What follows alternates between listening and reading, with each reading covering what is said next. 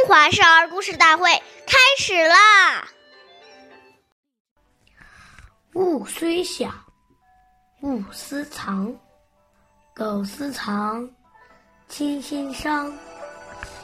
东西虽然很小，也不要背着父母偷偷的私藏起来。岁月易流逝，故事永流传。大家好，我是中华少儿故事大会讲述人陆青叶。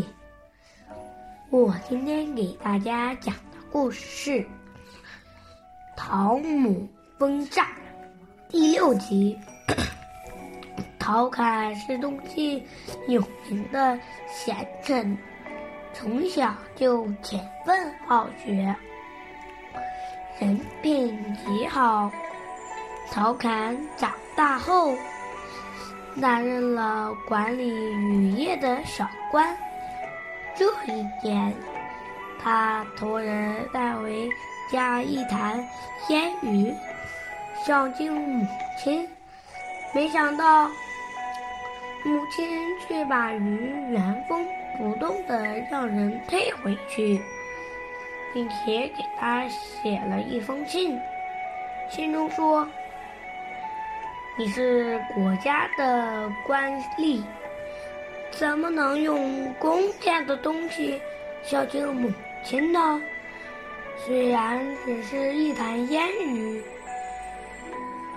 但也是为政不廉呀。”陶侃深深记住了。母亲的教导，从此他勤政为民，两袖清风，最终成为了晋朝著名的清官。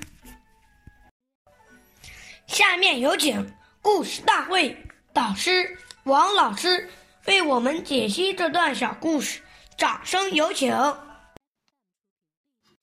好，听众朋友，大家好，我是王老师。下面呢，我们把刚才这个故事给大家进行一个解读。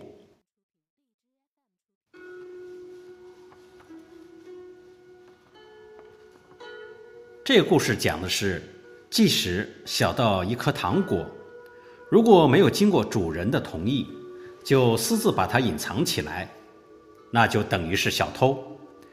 这种行为。会让父母蒙羞，感到是一种羞耻。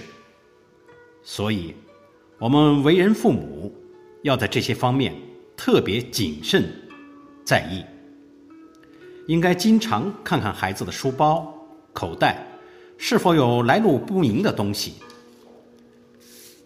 是不是多了一些文具或者是用品。如果有的话，可能孩子的手。已经犯了不干净的行为。